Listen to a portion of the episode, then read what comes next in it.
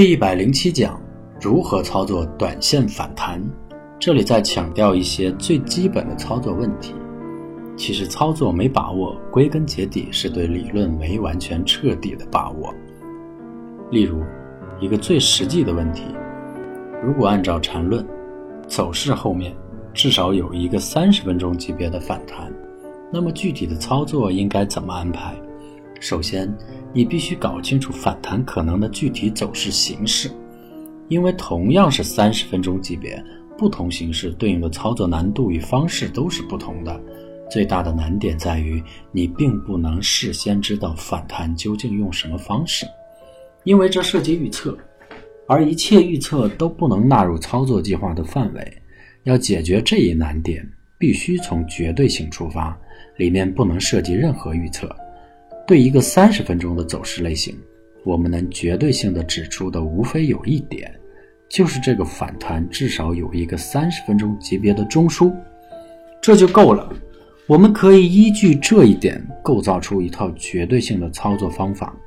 某级别的中枢都是由三个以上次级别走势类型重叠构成的。也就是说，一个三十分钟的中枢一定至少包含上下上三个五分钟走势类型，这就是构成我们操作绝对性的最坚实基础。显然，没有任何绝对性可以保障五分钟上下上三段走势类型中最后一个上一定有比第一个上更高的高点，特别是那种所谓奔走型的反弹。后上的高点可能刚好触及前上的低点。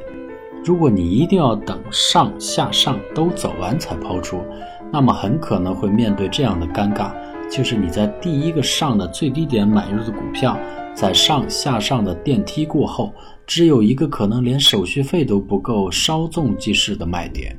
因此，这种操作注定只有相对的理论上的安全性，没有具体操作上的绝对安全性。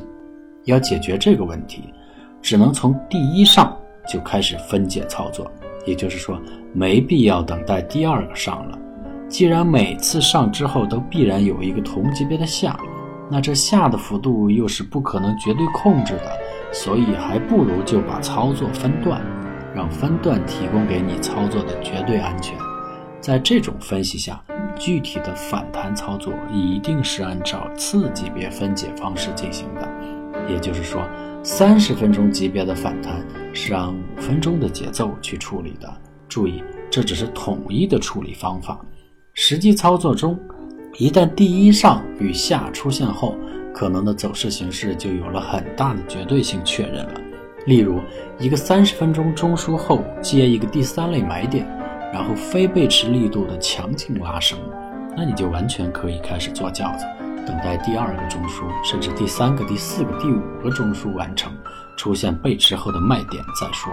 其次，这绝对性的具体操作还不是平均效率最高的，效率最高的方法就是保持部分仓位，用余下的仓位进行换股轮动操作。对于资金少的，还可以用全部仓位进行换股轮动操作。不过这样操作对技术的要求很高。最后一定不要去预测反弹还是反转，这样做根本没有意义。反弹越搞越大，最后就自然成了反转。是否如此，根本没必要知道。你唯一需要知道的就是，只有第一中枢后出现第三类买点，并形成非背驰类向上，才可以流着口水般持股睡觉。等其余中枢形成，否则随时都有被返回来的风险。有人喜欢精确定义，这里其实也给出了什么是上升趋势形成的最精确定义，就是在第一中枢后出现第三类买点，并形成非背驰类上涨。趋势形成之后，只要没有扭转的信号，当然就可以睡觉。这是太常识的东西了。必须补充的是，实际的操作效果还是必须靠磨练的。